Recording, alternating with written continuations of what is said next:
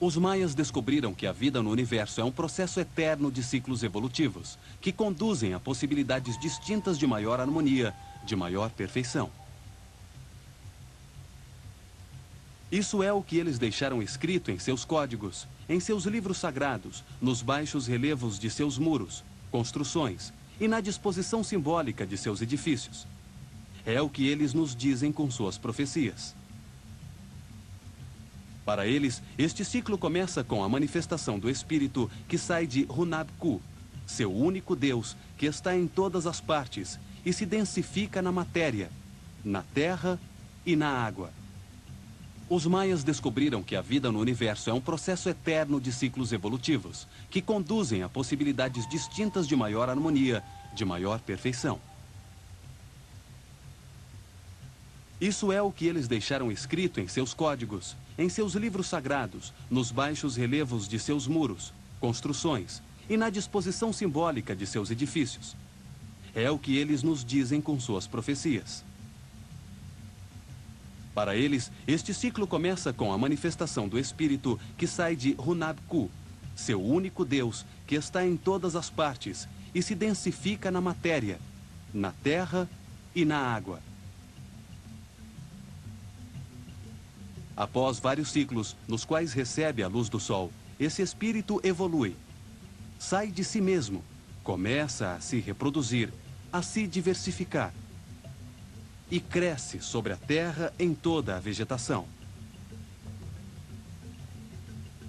Com o tempo, adquire autonomia e movimento independentes aos do planeta, encarnando-se em um ser que se arrasta pelos solos no meio da natureza.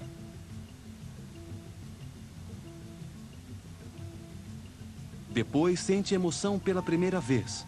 Morre e volta a nascer. Transforma-se em mamífero. Aprende a relacionar-se com os outros seres que produzem nele sentimentos e emoções. Deixa de arrastar pelo chão e ergue-se sobre suas extremidades.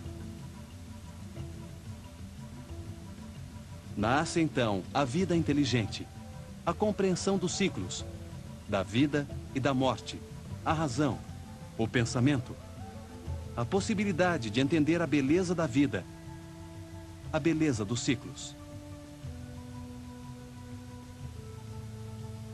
Evolui e, através de seu próprio esforço consciente, encontra sua mente superior, conseguindo ver através da escuridão. Ele entende o significado da vida. Une a razão com a intuição e se conecta com a consciência superior coletiva. Use-se com todos, desde sua individualidade. Isso dá lugar a relações harmoniosas ao fim do sofrimento. Unido à mente do planeta, consegue contato com outras mentes da galáxia. Pode ver todas as vidas que já viveu. Passa pela mudança dos tempos. Sua mente se transforma no Sol. Por último, transforma-se em uma mente galáctica, que pode gerar à vontade, novamente, um ciclo completo, mas um degrau mais acima. Mais perfeito, mais perto de Hunabku. Era assim que os maias viam o universo, como um processo em direção à perfeição. Por isso, entendiam que todas as civilizações têm ciclos que começam e terminam. Esta é a mensagem dos maias.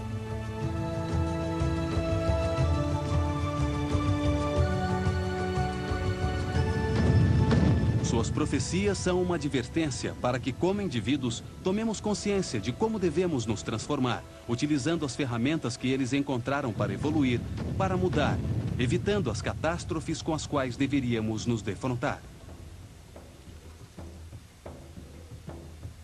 O controle de sua mente, de sua energia vital, do tempo, dos números e dos calendários permitiu que eles evoluíssem e fizessem previsões sobre o que aconteceria nos tempos em que vivemos descobriram que a vida se manifesta na natureza em ciclos causados fundamentalmente pelo palpitar da energia. A energia, a luz e o calor, irradiados pelo Sol e pela Lua, geram os ciclos, o crescimento, a evolução, a consciência, a vida de tudo que existe no sistema solar.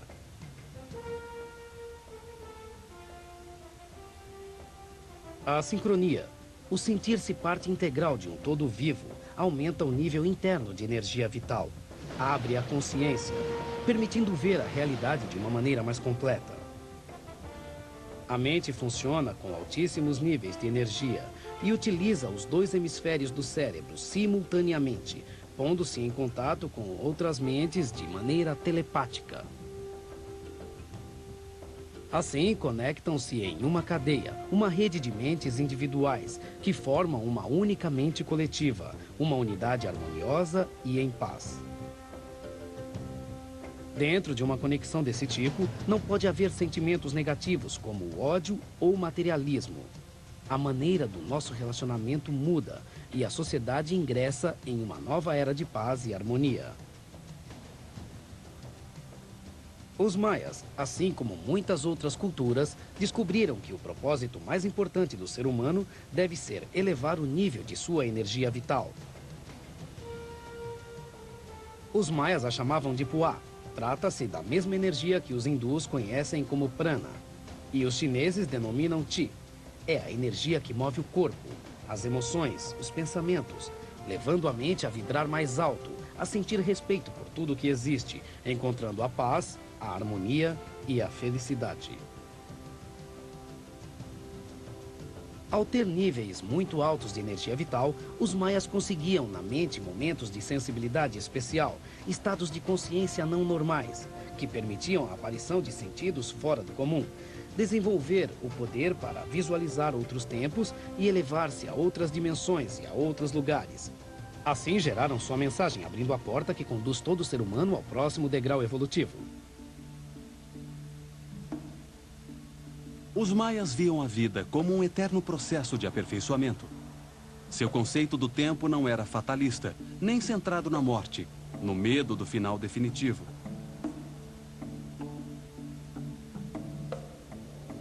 A morte para eles era só um momento de transição para outro estado, para outro curso de aprendizagem. Não representava o fim da vida. Para eles, a vida era eterna, nunca terminava viam a vida como um processo inesgotável e repetitivo. Um ritmo onde tudo nascia, vivia, morria e voltava a nascer. Um processo eterno no sentido de maneiras diferentes de evolução da matéria e da consciência. Acreditavam na reencarnação. Para eles, era o modo pelo qual a energia em forma de espírito avançava em um processo de aperfeiçoamento constante. Em cada vida, se nascia para aprender algo novo, algo diferente. Chamavam a reencarnação de caput sigil, ou seja, voltar a experimentar a vida. Novas experiências que permitem ao espírito uma maior compreensão da vida, obtendo cada vez mais sabedoria e perfeição. Acreditavam que todo ser humano era formado por três partes: o corpo físico, o molde astral, que dá forma ao corpo, e o espírito, que lhe dá a vida. A matéria física, o corpo, era chamado de Vidiu Liu, que significa um ser em vibração constante. O molde astral, a alma, eles chamavam de Pixan, que quer dizer forma do ser.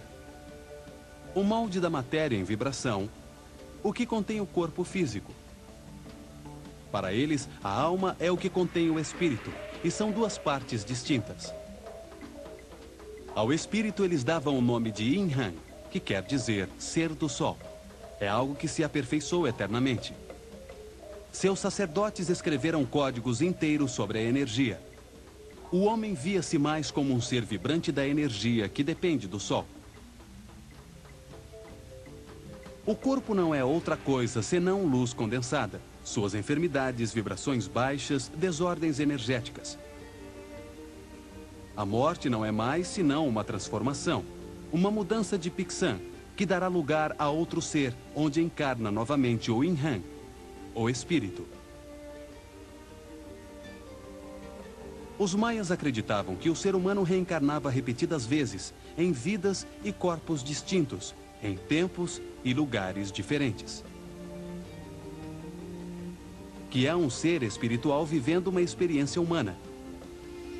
que a vida existe para conter a diversidade, para que o ser humano viva mais experiências, mais possibilidades de ser e de sentir.